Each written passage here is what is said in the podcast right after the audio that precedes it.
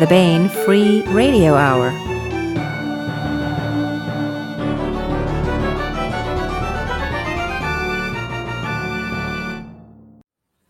Welcome, everyone, to another episode of the Baen Free Radio Hour. Uh, I am your host, Jeremy Como.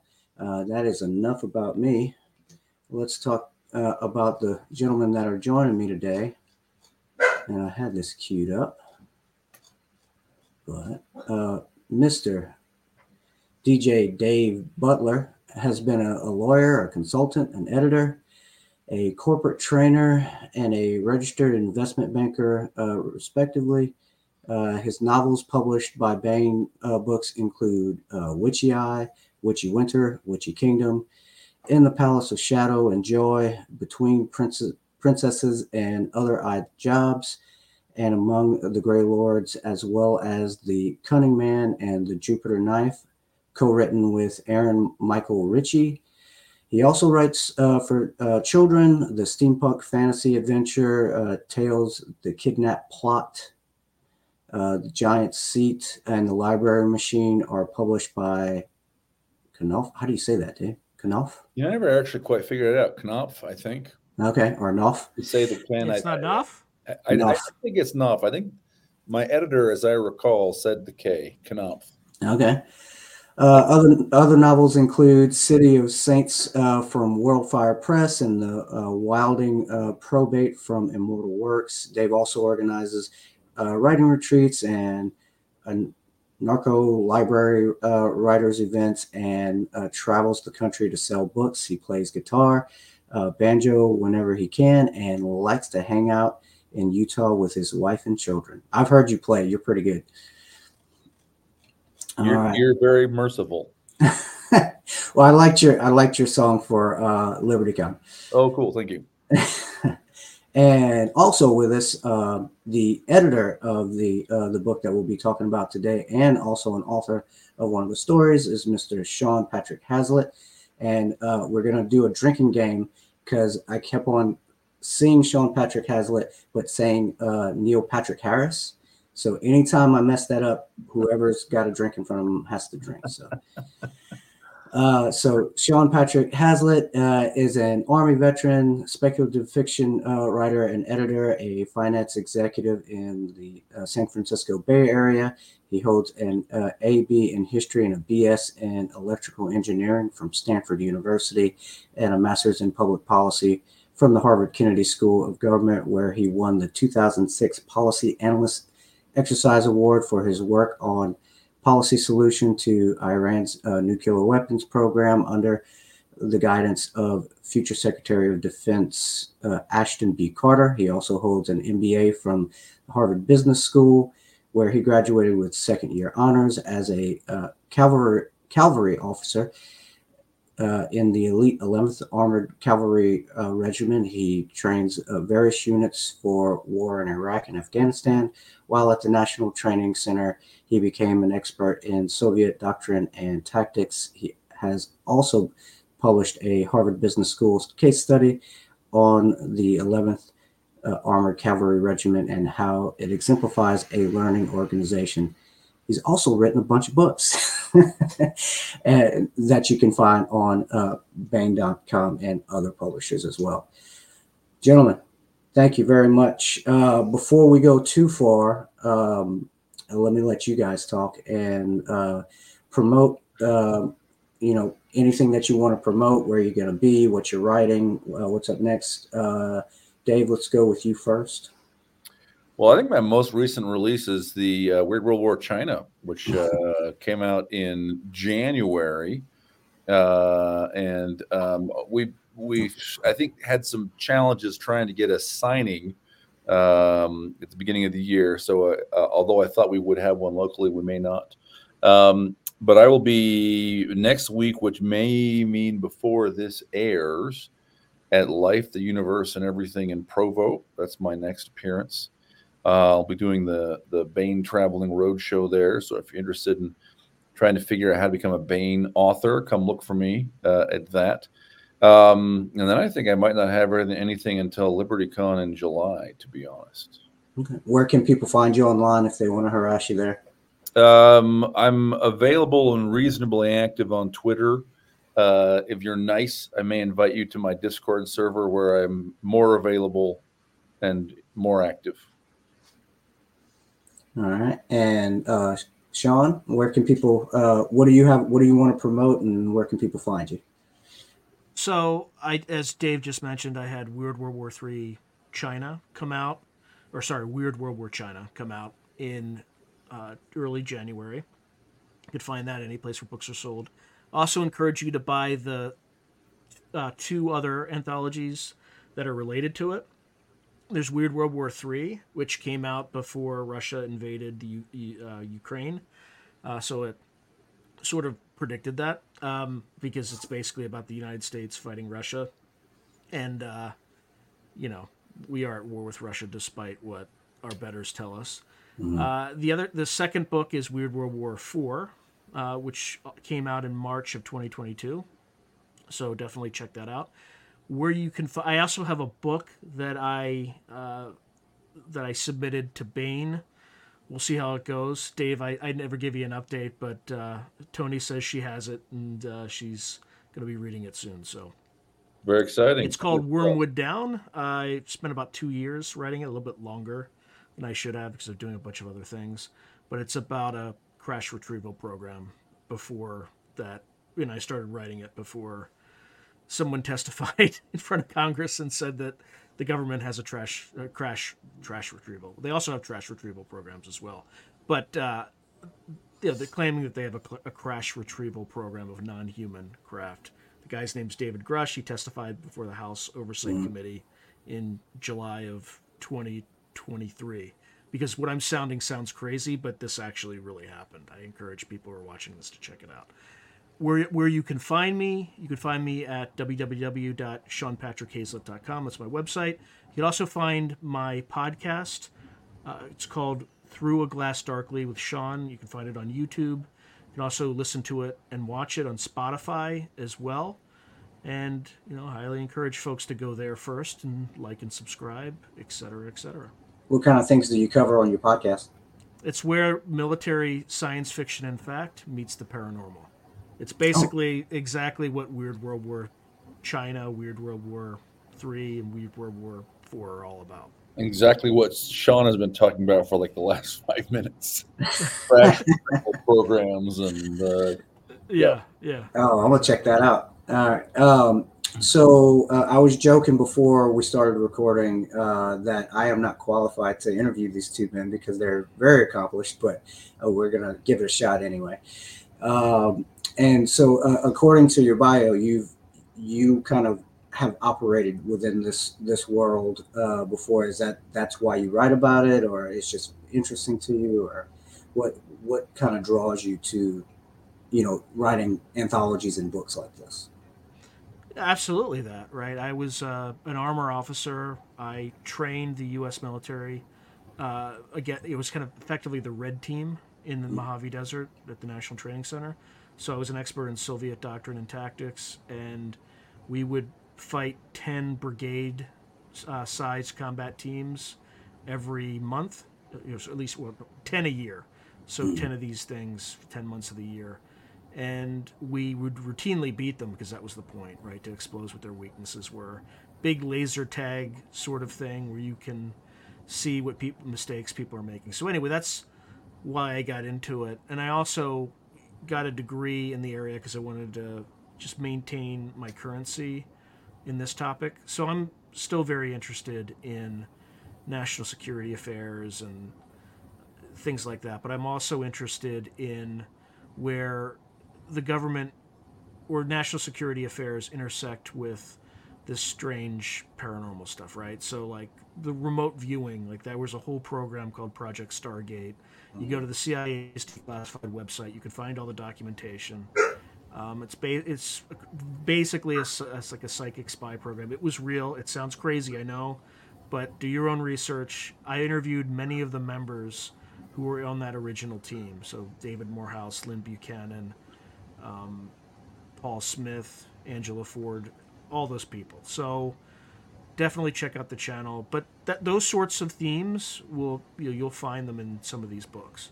But I like I like where that there's a lot of kind of weird science, weird uh, paranormal stuff that you know the government is kind of dabbled in, and uh, you know there are views on both sides of the issue. It was a waste of money and things like that, but if the CIA knew that they had a program where you could, you know, a mid midwestern housewife could routinely sit in on any meeting she wanted to in in Langley, Virginia, right? That wouldn't be a, a secret you'd want getting out. So you'd want to deride people, shame them, and hmm treat them like they're quacks. But these people are out there, and they teach people how to do it.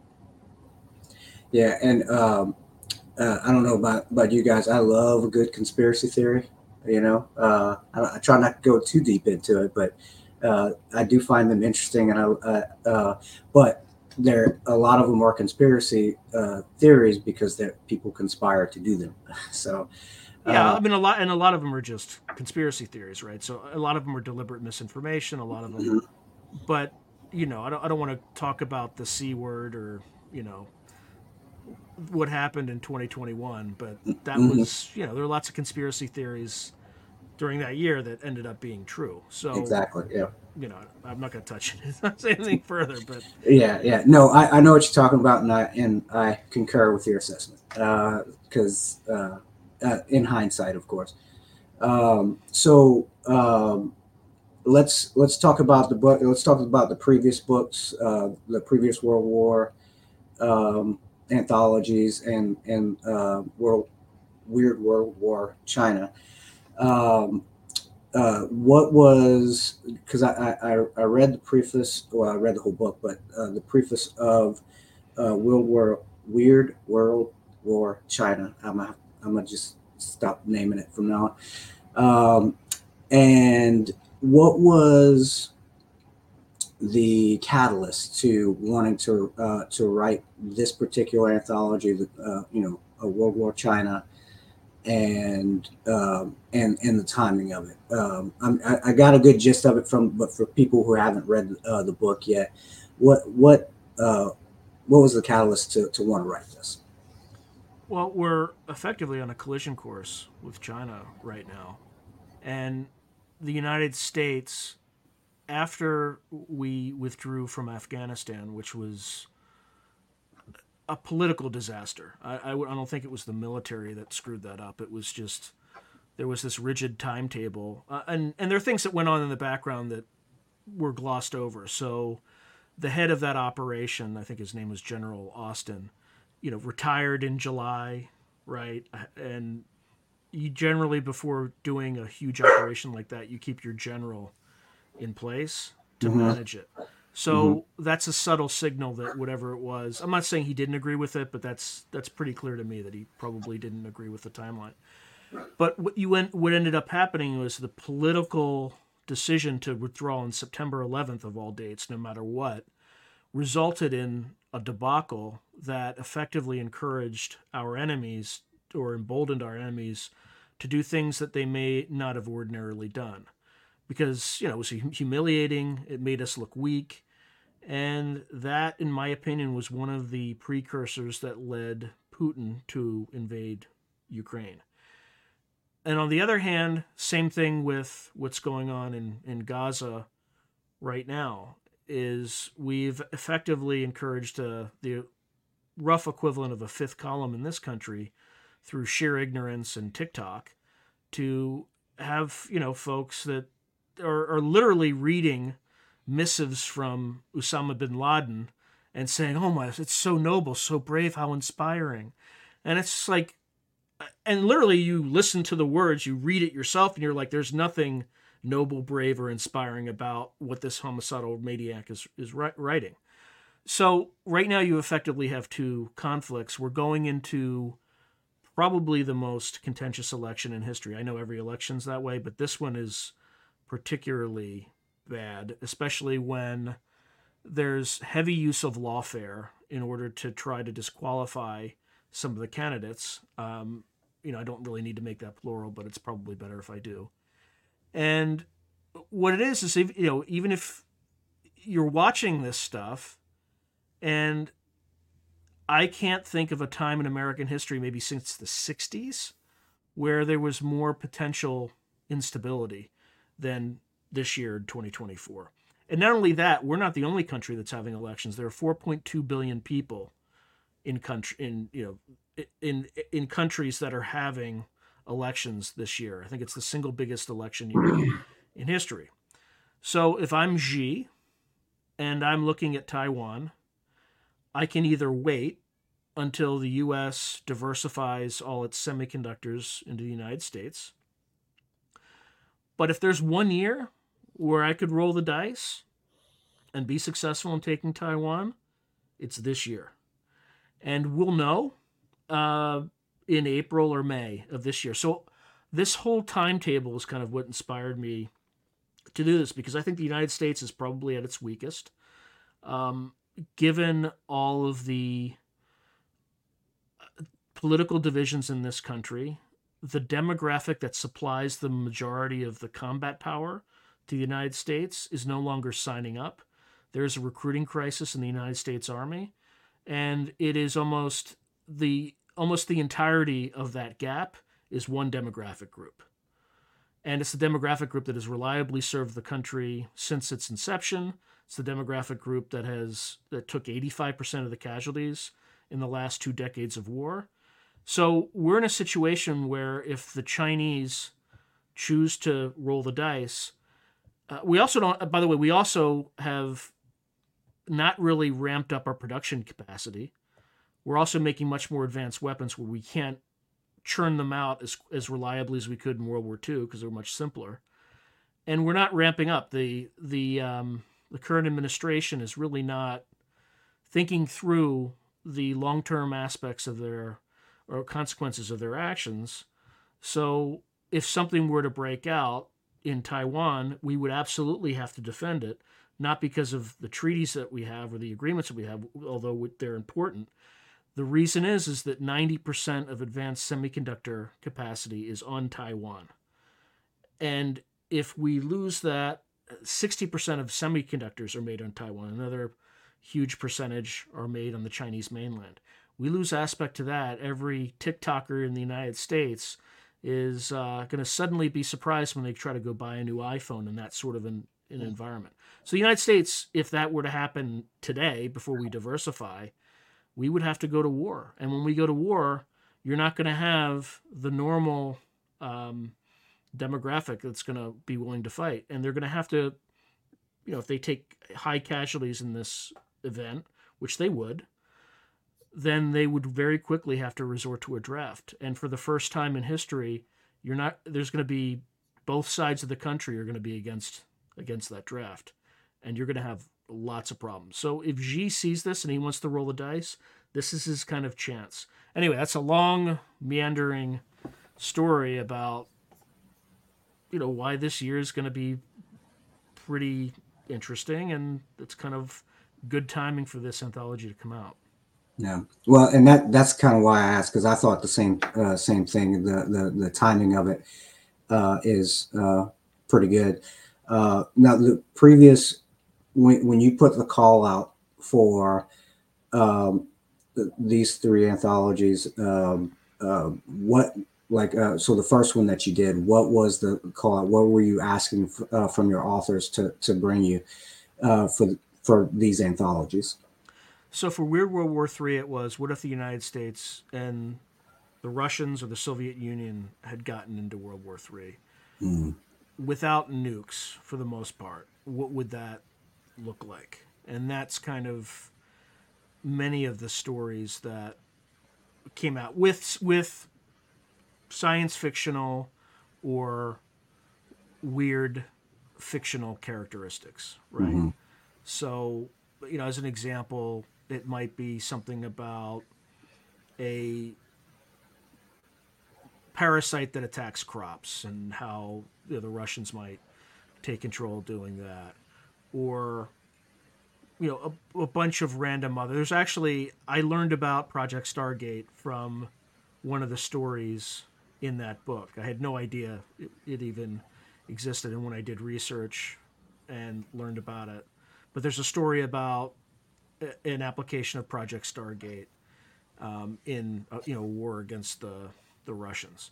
So that was the the conceit for that. Weird World War Four was effectively what what would the war after the next war look like? So that had a much broader scope of various stories, some post apocalyptic, some just kind of like urban fantasy type stories.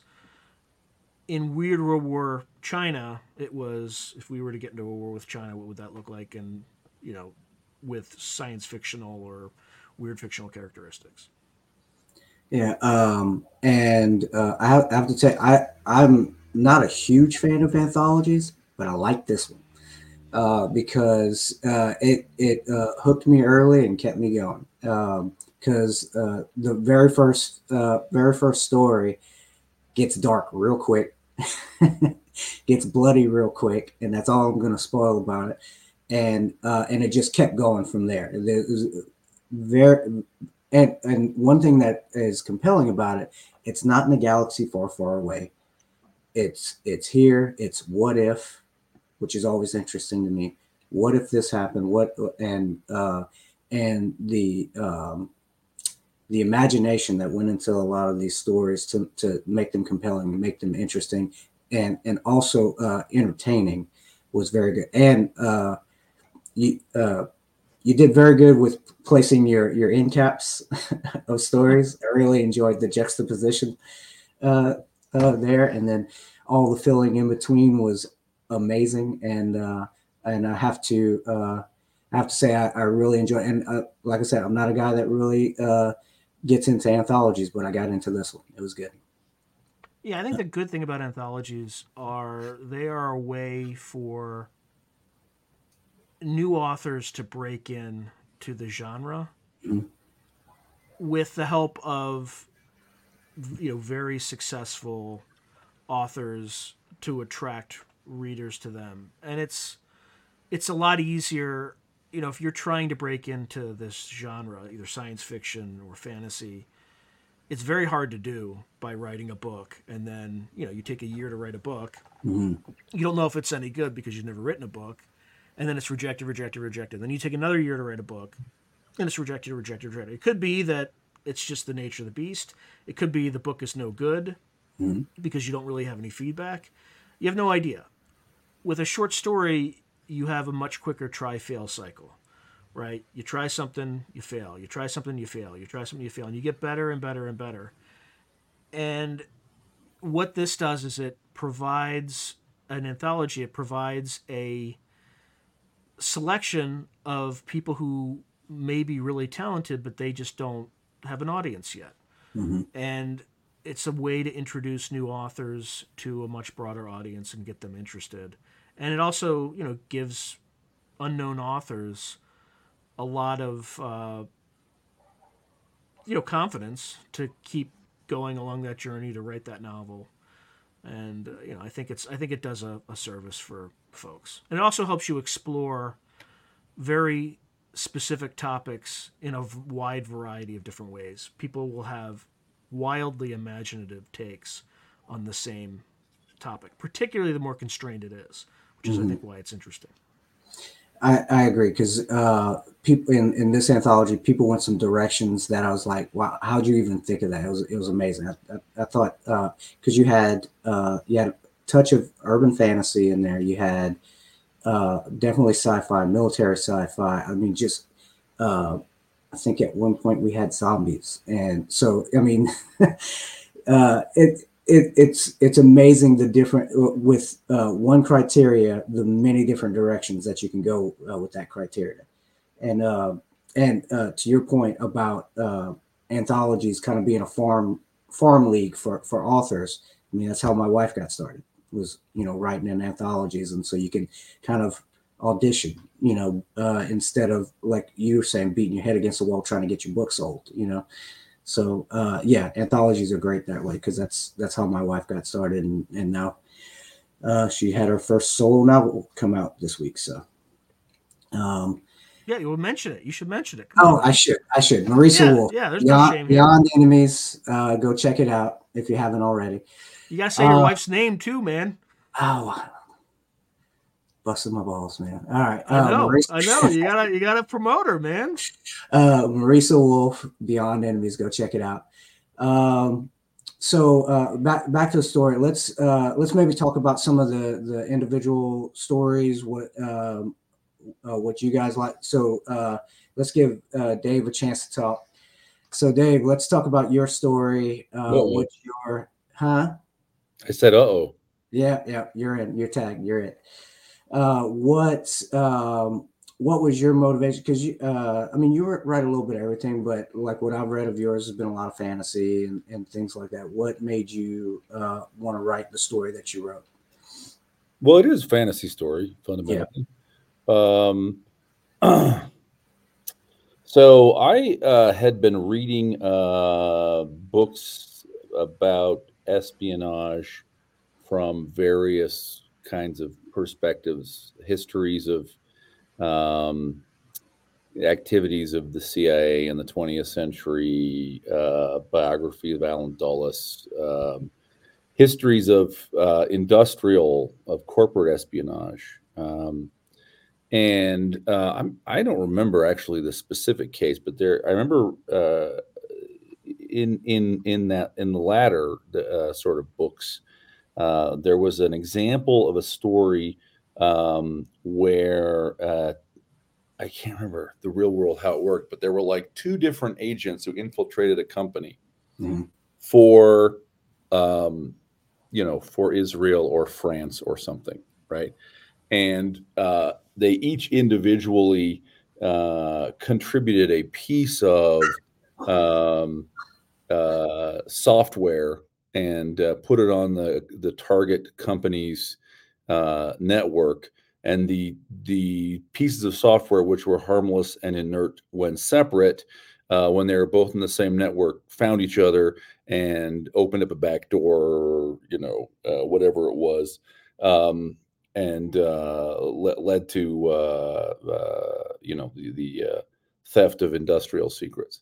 And and so that was the that was the kind of that was the kind of core idea. So the story's name is Virus Duet, and um, the uh, sort of ostensible um, main plot is uh, that the uh, Chinese have just unearthed, un- unleashed a um, uh, an attack on the the U.S. Uh, or they're about to.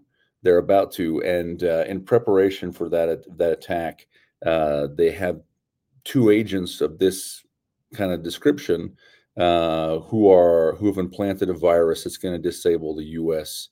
Uh, air you know new uh, recent cutting edge you know air air weapon um, the the cutting edge generation fighter jet right wipe all the fleet out with a with a single virus and uh, but one of those two agents is um, uh, who, Chinese agents who has successfully infiltrated the U.S. defense contractors uh, is uh, I I think he's in. I think the story starts in Tokyo, as I recall. I wrote it a while ago, and uh, he's there for a for a, an industry conference, and Chinese intelligence grabs him because he's done his job, and now he's a liability. They can't leave him out there anymore, so they you know need to need to wipe him out. Uh, and uh, and so uh, the story is from the point of view of the the Chinese intelligence agent who uh, kind of organizes that kidnapping, and then they bring this, you know, successful now time to dispose of him uh, agent uh, back back to the base, uh, where um, the second plot unfolds.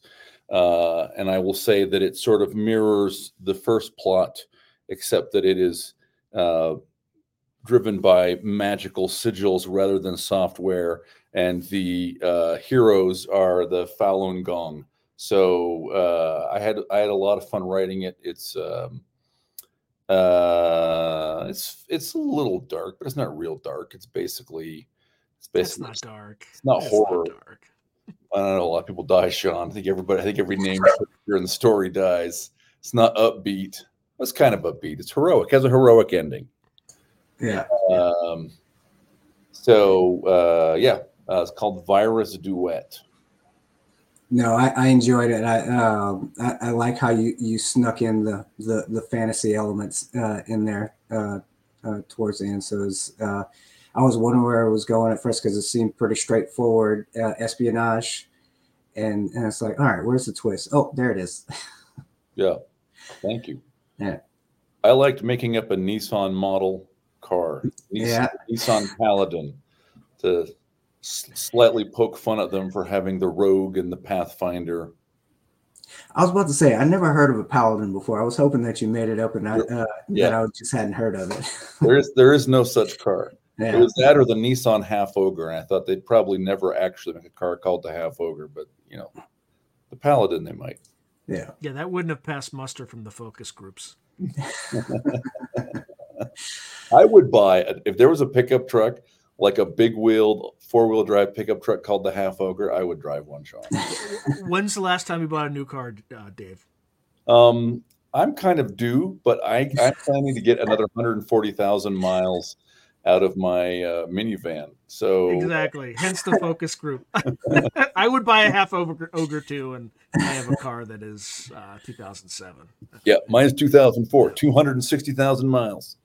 You going for Yeah, three? Over four, man. I'm going for 400,000 miles. My mechanic is rooting for me. Uh, Is it Toyota?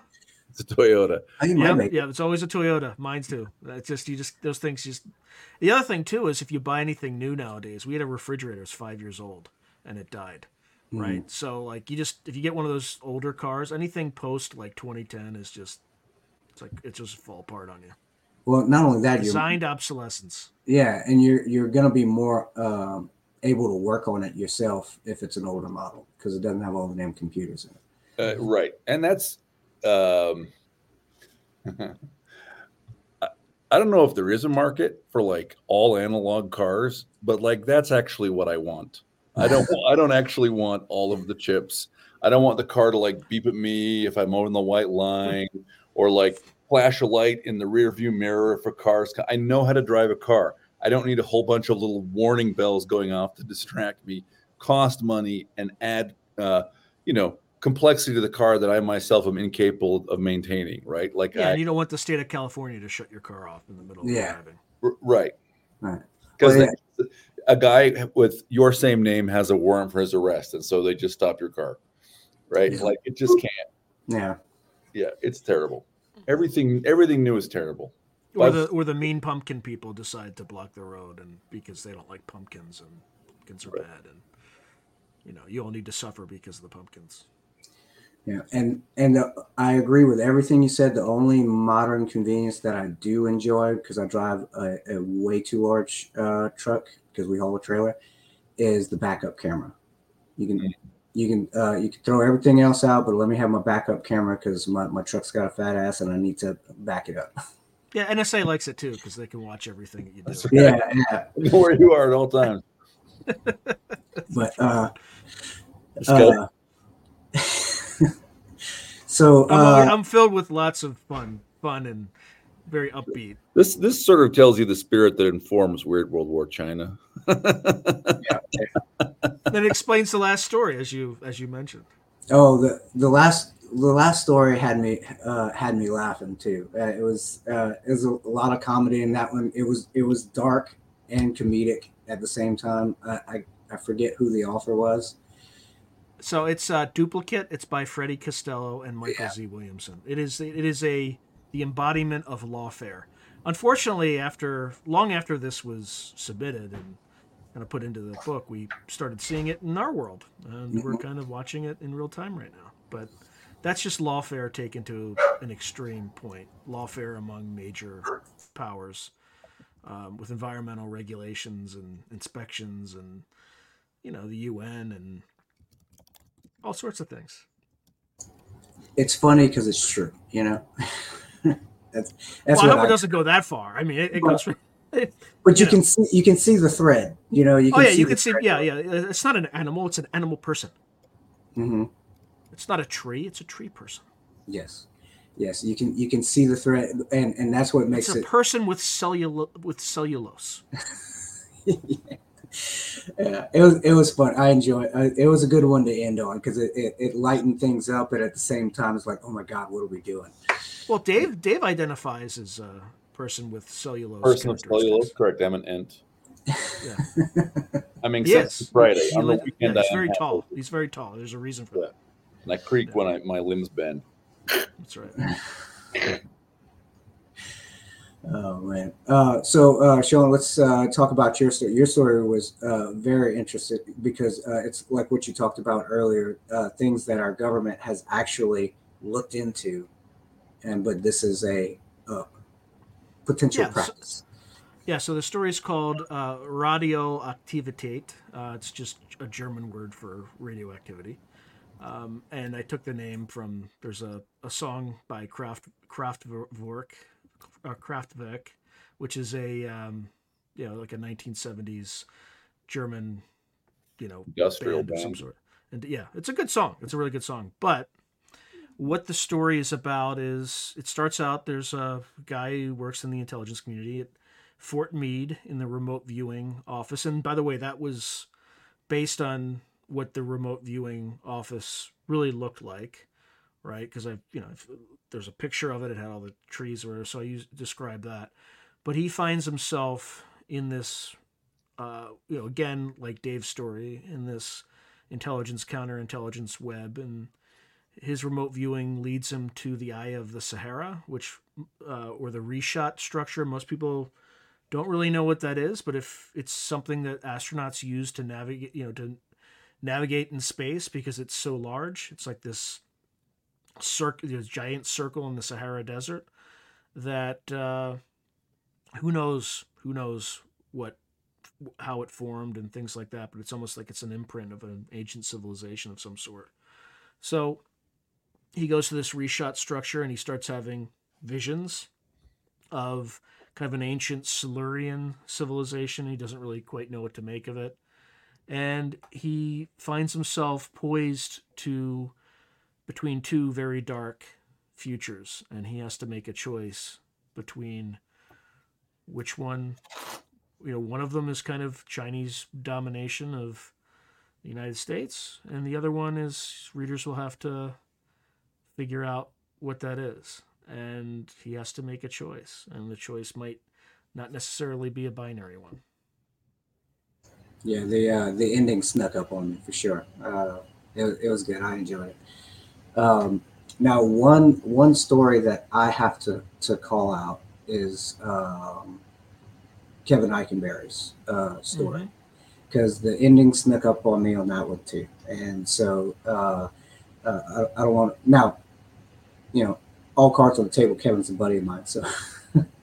uh, but besides that, I really enjoyed the story and um, uh, you know where it and it, it was just as a, uh, it was a good uh, mystery, not a whole not a whole lot of you know fighting or you know military action. It, it, it involves the military, but uh, it's just w- where he got to in the end. I said I would read that book.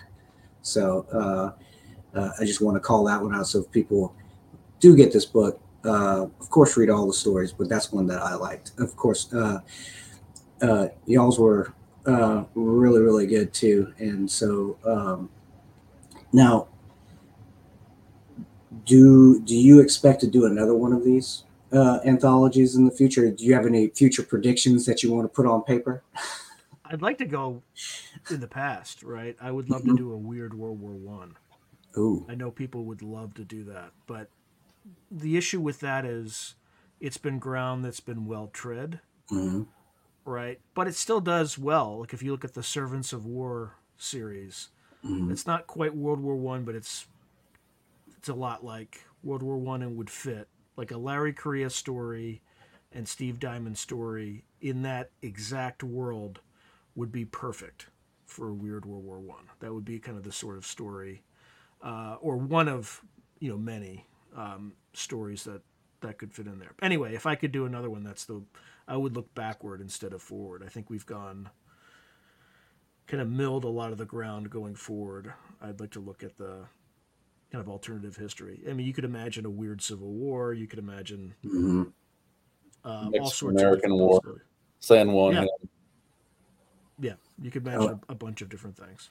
I, I, I mean, and it's it's what I love about uh, um, urban fantasy, uh, science fiction is the what if aspect, uh, alternate history uh, is is uh, awesome for that. And uh, good thing about uh, World War uh, One is you have a slightly less advanced uh, population that's going to see some weird shit.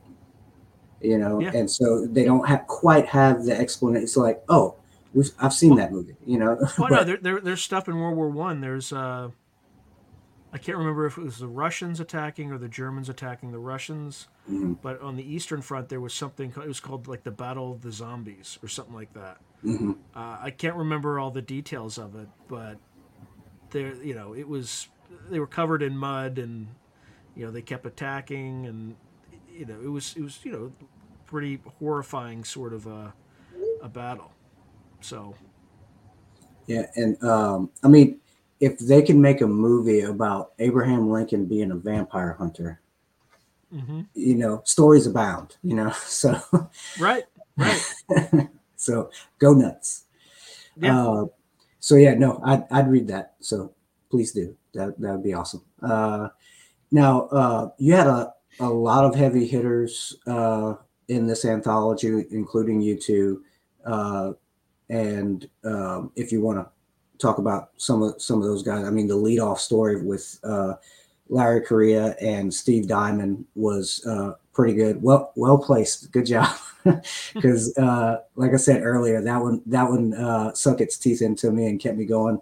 Uh, yeah, it sets the, the whole- tone for sure. Yeah. Oh, for sure. It, it, get, it gets uh, dark and violent very quickly, and that's all I'm gonna say about it. Uh, but th- so the the next story, at least in the anthology, and this is very important to mention, is "Lurking Death" by David Drake, and I believe it's the last short story that he ever published before he died last year. So I definitely like folks if they want to see what again. I, I'm not. I don't know for sure. You know, he may have sold something to somebody else, but I think he started having some health issues after he turned that in and probably didn't write anything further. So, and that one's a creepy one too because it sneaks up on you. Eh, but creepy and like, I wouldn't, creepy's not the right word.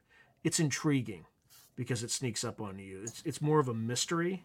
Like, why, what is this thing that's, you know, out killing villagers? And why is it not quite like a tire? Like, what is this?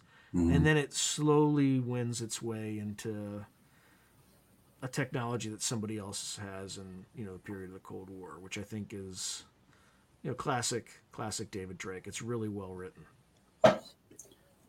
Well, uh, I have to say, there's not a bad story in the bunch. Uh, it was they they were uh, all pretty good, but and uh, like I said earlier, it start it starts early and and goes strong throughout the whole thing. So, um, do you have any other?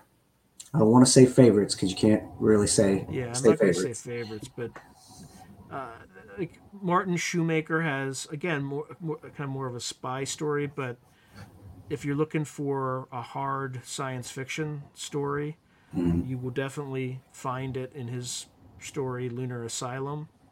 If you're looking for something a little bit more quirky and you're into kind of martial arts, kung fu, Mhm. um, Nick Mamatas has Empty Your Cup uh, or Dry It, right? So that's know, an entertaining story from that.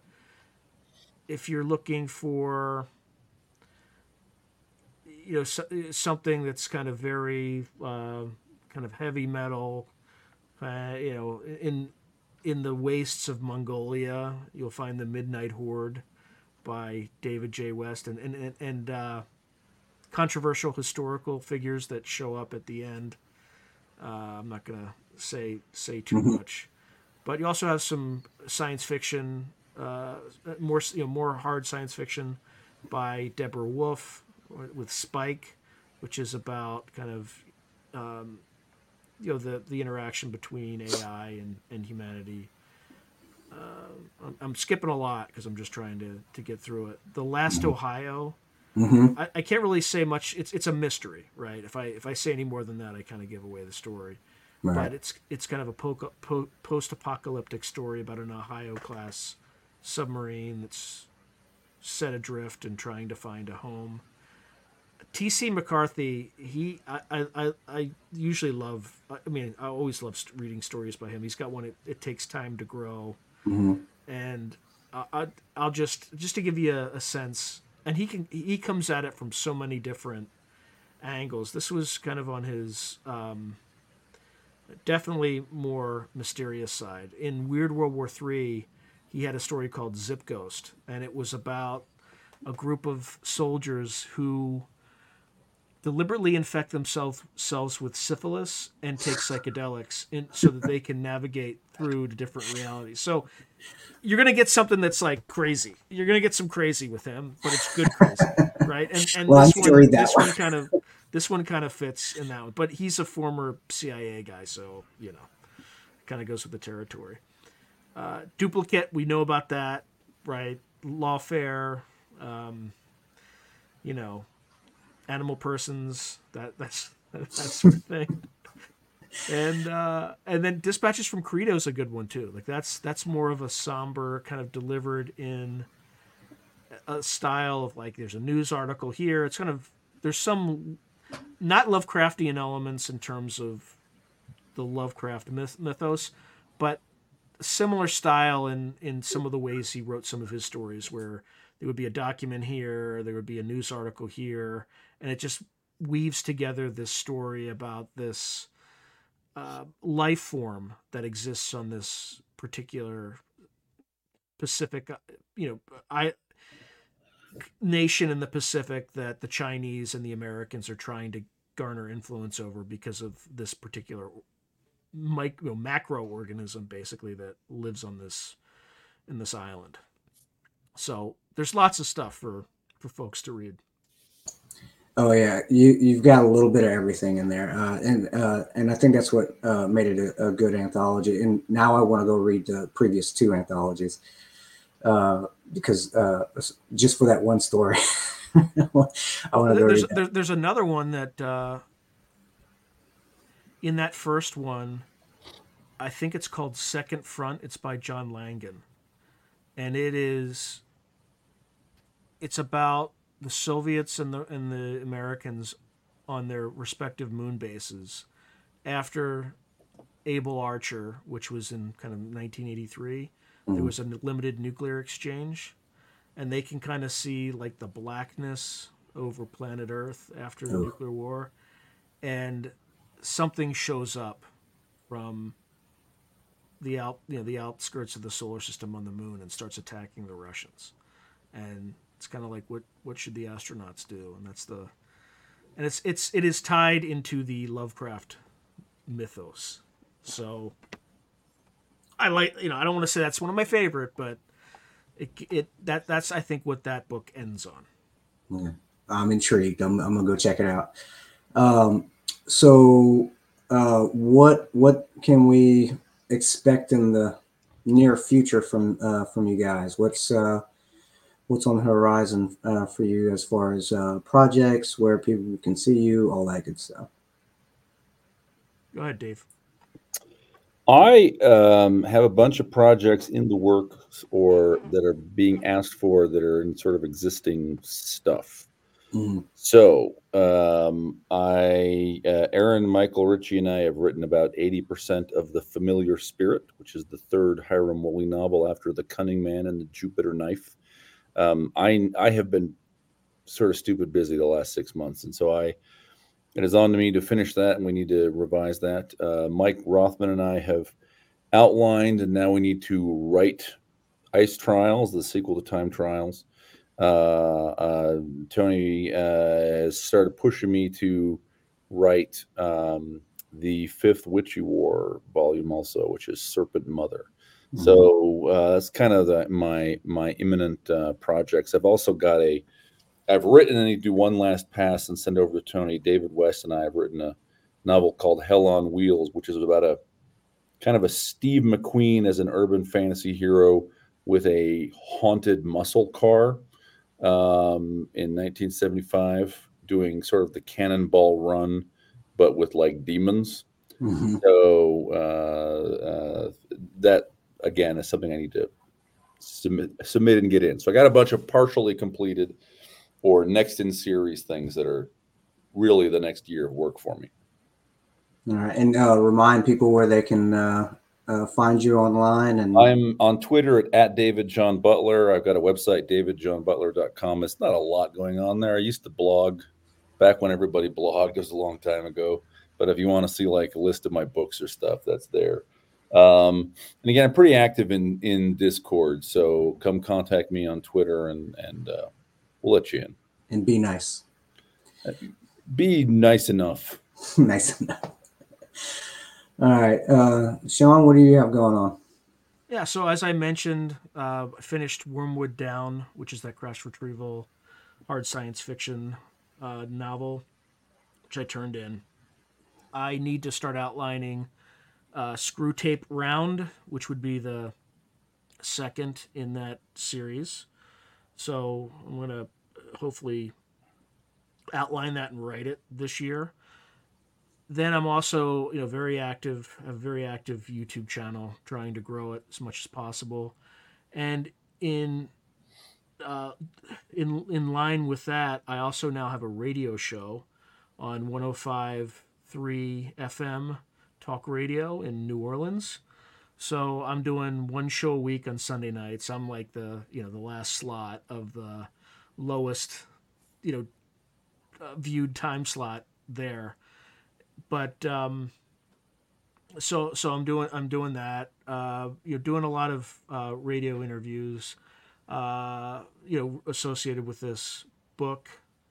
Um, one I did was on Coast to Coast AM with George Noory. Um, and one of the worst things that can happen to you is you get a phone call from from uh, you know the the agent who booked the the interview saying that uh, George Noory hasn't received your book yet. You need to send it tomorrow. So, you know, by tomorrow. So, you know, I thought uh, the one piece of advice I want to give people is if you need to get something somewhere by the next day, absolutely, positively, never even consider sending it via FedEx. Not only will they, not only will they not get there the next day, you'll go call them up and be like, "Oh yeah, it's still here." All right, well, can I have my money back? No, but we can get it to you tomorrow. So they will chart. They will not only get not get you to your location uh, on time, but they will get it to your location twice as long as it's supposed to take, and they'll charge you seven dollars more than they were supposed to charge you for a one day delivery that they accomplished in two days. So use DHL or use UPS. Hell, use the U.S. Postal Service. Just do not use FedEx at all. I do enjoy a good rant. Good job. Uh, um, uh, where are you going to be out in the world? Out in the world where uh, people can see you anywhere? The next place I'll be is at LibertyCon, and Mhm. you know I'm always it's my favorite conference because it's it's small and good people, very good family oriented environment, and you know it's just like coming home. So I will be. Yeah, you can actually talk to people. Yeah, you, yeah, you don't, you're, you're, you can't uh, literally trigger people by existing. Right. so that's what I appreciate about that. And uh, so I'll probably, uh, I might be seeing both of y'all there then, because I might be going this year. But I think I Uh, still owe Dave money for pizza. you keeping track, Dave? No, Yeah. he's not. He's not. But I I have leg breakers in New Orleans too. Sean's going to get off the plane Friday night to go record his New Orleans radio show and get met by Thibodeau and Boudreaux, my uh, Cajun enforcers. hey, it's a dirty job, but two guys have got to do it, right? Yeah, I've got. Hey, I've got family down there. We can recruit. Guys, in, guys in gumboots and overalls need employment too. Sean, that is correct. Well, if if you can't tell by my last name, I'm I'm I'm from there. so uh, Okay. if you- Yeah, I don't know if anybody's listening, but you know, I, I'll be on, so Yeah. we'll see. so are you in New Orleans or are you in California? no, I didn't think so. Okay. And, that's why it's so bizarre. But Yeah. hey, you know, who knows? all right. So uh, so the New Orleans henchman uh, idea is not going to work. We're going to have to figure something else out. All right. Um, so uh, my name's uh, Jeremy Como. Um, I do also have a podcast Uh, uh, it's uh, I do one for Chris Kennedy Publishing. We'll probably be uh, firing that up here uh, again pretty soon. We've taken a hiatus while I'm figuring my life out and moving and all that stuff. So we'll be doing that. One more plug for the wife. Her first solo novel for Baen, uh, Beyond Enemies, came out this week. Uh, so go check it out. And last but not least, And leave an check out. Amazon review. By the way, leave an Yes. Amazon review for Weird World War China too, please. Yes. Please. Yes, if you want to help your authors, your authors and your publishers out that you like, leave reviews, like, subscribe to their newsletters, uh, uh, support support your authors uh, in, that way because uh, it really really matters. Uh, follow them on Amazon. Uh, that matters too. You got to follow people everywhere these days, so um, that really really helps, and the the reviews as well. Um, I think that's all I have, gentlemen. I really appreciate y'all coming on, and I really appreciate this book. It was it was very compelling, and I enjoyed it thoroughly. And uh, I'm I'm gonna go read the last two, and when you write the the World War One uh, anthology, I'm gonna read that one too. So, uh, great job, and uh, hopefully we'll get to talk again. But for now. Uh, that is all, unless you guys have anything else you want to plug, put out there. One more thing. Yep. If you catch on fire, stop, drop, and roll. Go ahead, Dave. No, this was a thumb up, meaning I'm okay. All right, gentlemen, it's been a pleasure. Until next time, um, that is all for today. And uh, good night, and see you all in the future.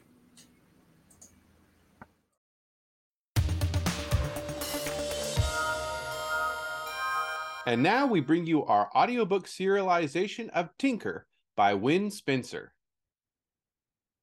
Inventor girl genius Tinker lives in a near future Pittsburgh, which now exists mostly in the land of the elves. She runs her salvage business, pays her taxes, and tries to keep the local ambient level of magic down with gadgets of her own design. When a pack of wargs chase an elven noble into her scrapyard, life as she knows it takes a serious detour. Tinker finds herself taking on the Elven Court, the NSA, the Elven Interdimensional Agency, technology smugglers, and a college minded xenobiologist as she tries to stay focused on what's really important her first date. Armed with an intelligence the size of a planet, steel toed boots, and a junkyard dog attitude, Tinker is ready to kick butt to get her first kiss. There were messages from Nathan on her home system, the scrapyards line, and at her workshop. She let them play while she showered, piloting on automatic. The hollow feeling persisted, and it was hard to concentrate, as if her thoughts wanted to float around the empty space. What had Windwolf done to her? What had been wrong with her? She hadn't felt sick. There was a banging at her door and Nathan's voice. She wrapped a towel around her and went to answer the door. The Rolls was still at the curb when she opened the door. Nathan took in that she was naked except for the towel and pushed into her loft. By the smell of him, he'd been at a bar. There was beer on his breath and smoke clinging to his clothes. Where in the world have you been? You've been gone for three days. He roved the loft like a SWAT team looking for snipers. Three days? No wonder she felt empty and dull witted. When was the last time she'd eaten? I tagged my later messages so I'd be notified when you picked them. He had turned to her and froze. Oh, God. What did he do to you?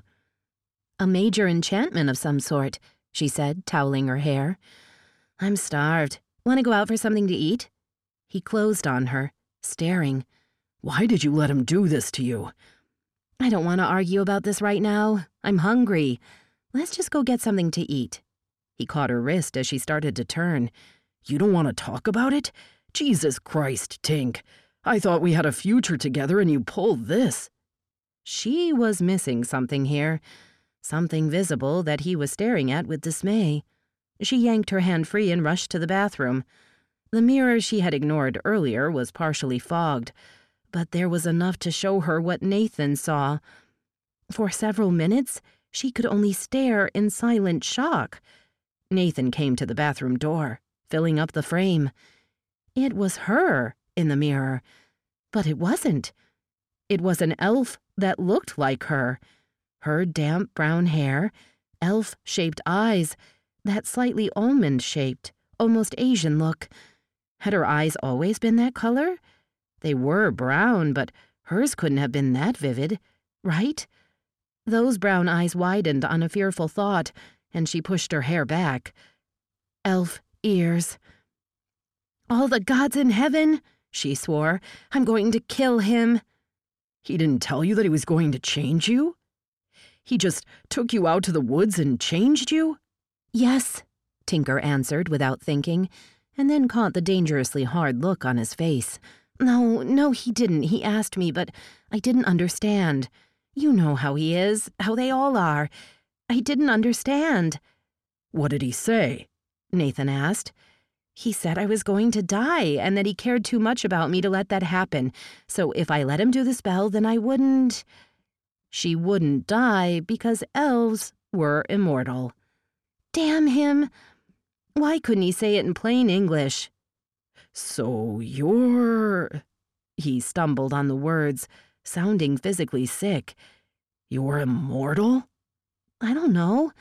I think that was what he was trying to do. He wasn't there when I woke up, so I just came home. It's taken three days for the spell to run. Three days. Three days to work through her entire body and transform every cell into elf. Tinker stared intently at herself. Her skin had the creamy perfection of elves. Her nose? Not even being an elf fixed that. Her lips seemed fuller, a red of subtle lipstick. I can't believe he did this. I'm not human anymore.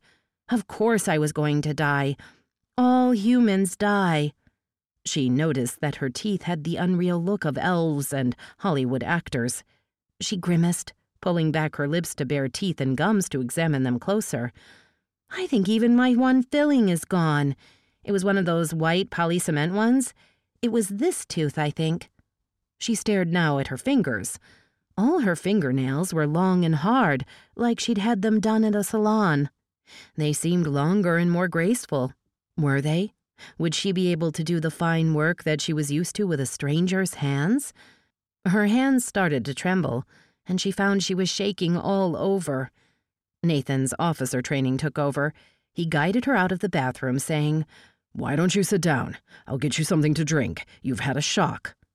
A bark of laughter slipped out and threatened to explode into something longer, completely uncontrolled.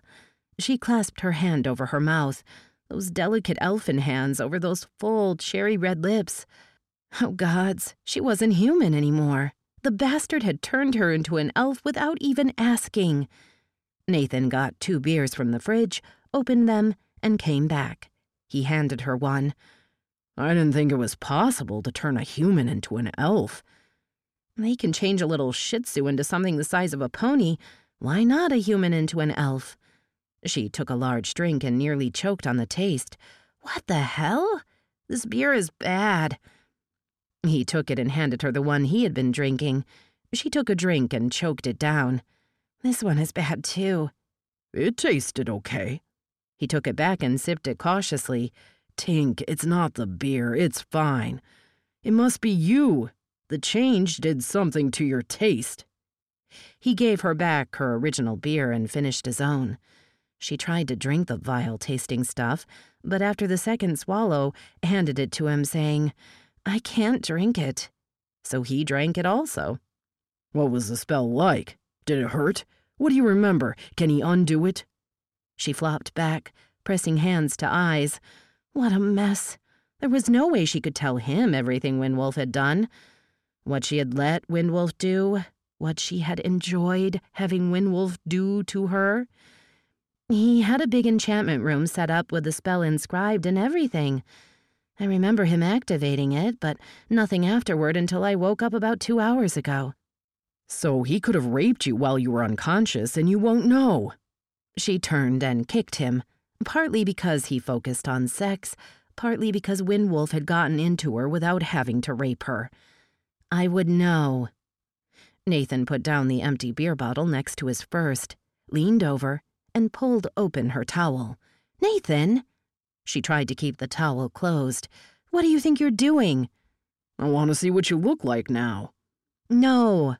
Surprisingly, a blush can start at the tips of one's toes and go all the way up. At least it can when you're an elf. Let me see. He pulled away the towel. Nathan, she cried, trying to tug the towel out of his hands, but it was like trying to move a mountain. Then the mountain moved of its own will, lowering itself to kiss her bared skin. When Windwolf had kissed her in the same way, it had been like plugging straight into a 220 line. This hurt in a way that had only a little to do with bruising flesh. Nathan, don't! Stop! He did, only to kiss his way up her body. Don't you see, Tink? He supported himself with one hand, his other undoing his pants. There's no reason to wait now. There's no getting older for you. He was up against her, hard as steel, large as the rest of him. His weight was on her thighs and hips and chest, pinning her down so she couldn't even kick at him. No. You're going to look this way for the rest of my life. He moved, seeking her entrance. But the beauty of it is that with you being an elf, no one will think anything of you being young. Get the hell off me! She got her hands to his face, thumbs pressing in warning at the edges of his eyes. I said no. You of all people should understand that no is no. I love you, Tink. Then get off me. We're not doing this. Not now. Not this way. Be nice and there's still a chance for us. Force me, and I'll press charges. He stilled, hurt and guilt warring for control of his face. Tink. Was it a plea for forgiveness or permission to continue? She couldn't tell, and it was rendered moot by a sword blade suddenly appearing at Nathan's neck. Netanyahu, the elf from the rolls growled, pressing the sword tip until it cut Nathan's skin, and Nathan's blood dripped onto Tinker's breast. Batya! Nathan jerked back, shoving Tinker up and over the back of the couch like a rag doll as he moved. While she found herself deposited behind the sofa, Nathan tumbled back, coming up with his pistol. Put down the weapon! What the hell are you doing? She shouted at the elf in low elvish. I told you to leave me alone. Both males moved toward her and checked as it brought them closer together. Put down the weapon, Nathan commanded again. Zedomawani said that I was to watch over you, the elf said to Tinker in low elvish. This man was forcing himself on you. I couldn't allow that. Put down the weapon. Nathan cocked his pistol. Drop it, or I'll shoot. And he would. Tinker edged between the men, facing Nathan, holding out her hand in warning. Nathan, Nathan, don't. He's just protecting me. He thought you were going to rape me. Nathan flinched at that. Tell him to put the sword away. God, what was the word for policeman? He's. he's a law enforcer, she said to the elf. Put the sword away or he'll kill you. That just got a look of stubbornness from him. I command you to put your sword away. That got a startled look. The elf obeyed grudgingly. Put your gun away, Nathan. Who the hell is he? He works for Windwolf. Put the gun away. Nathan holstered his pistol and zipped his pants. Tinker picked up her towel and wrapped it around her again. It seemed to have shrunk in size over the last few minutes and was woefully inadequate at covering her. What's his name? Nathan asked. Tinker looked to the elf, expecting him to answer, since the question had been fairly basic English. He gave no indication of understanding. Do you know any Pitsapavate? The human language spoken in Pittsburgh, or in other words, English. The elf nodded stiffly and said in English, No. Stop. Don't. Water. Restroom. Please. Thank you. Yes. Go. Had he listed them purposely in order to indicate he understood her refusing Nathan? His English used up, he switched back to Elvish. Windwolf did not expect you to leave home, so my lack of Pitsapavate seemed unimportant. What's your name? Tinker asked the elf. Galloping storm horse on wind. He gave it in Elvish, which was Weta ta wata Wetata Wataro Tuckenro Boteli, which made her grimace.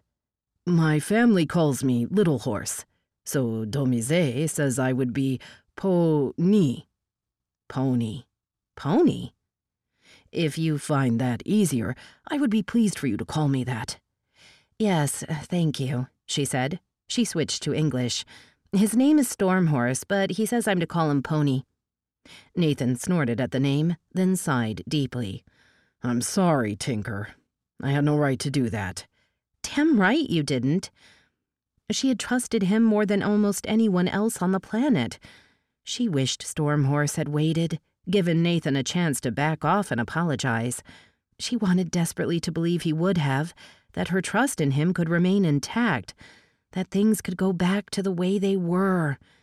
He raked a hand through his hair and then stood tugging at it, as if he wanted to yank the whole handful out. It's just that I spent all those years wanting you so badly, and I finally had you. You were going to be mine. There was nothing stopping the whole marriage and kids and growing old together thing. Then Windwolf walked up, waltzed you away, and I let him. I fucking let him take you to do anything he damn well pleased to you. I've been going nuts the last three days trying to find you, and now. He held out his hand to her, tears coming to his eyes. It's like he killed you, and all I have left is an elfin shadow. I just wanted to claim you before he took that too. Your timing sucks. If. if. if. If what? She didn't know what to say to make things right. Could anything make things right after he'd almost raped her? After Windwolf had made her into an elf? After she'd gone molten in Windwolf's arms? Would she have said no to Nathan if Windwolf's smell and touch weren't still lingering in her mind? If things were different? Nathan asked. The shitty thing is, they were different until Windwolf did this to you without even asking. I know, she whispered. Look, things are too screwed up right now.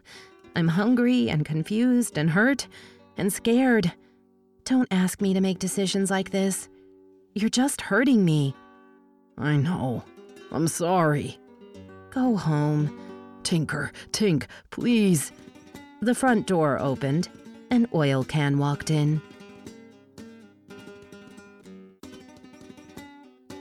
That was another installment in Wen Spencer's Tinker. And that's it for the podcast. Thanks as always to audible.com and podcast theme composer Ruth Judkowitz. And good night, Tony Daniel, wherever you are. This is David Afsharirad coming to you from a soundproof bunker somewhere deep in the heart of Texas. Join us here next week at the hammering heart of science fiction and fantasy and keep reaching for the stars.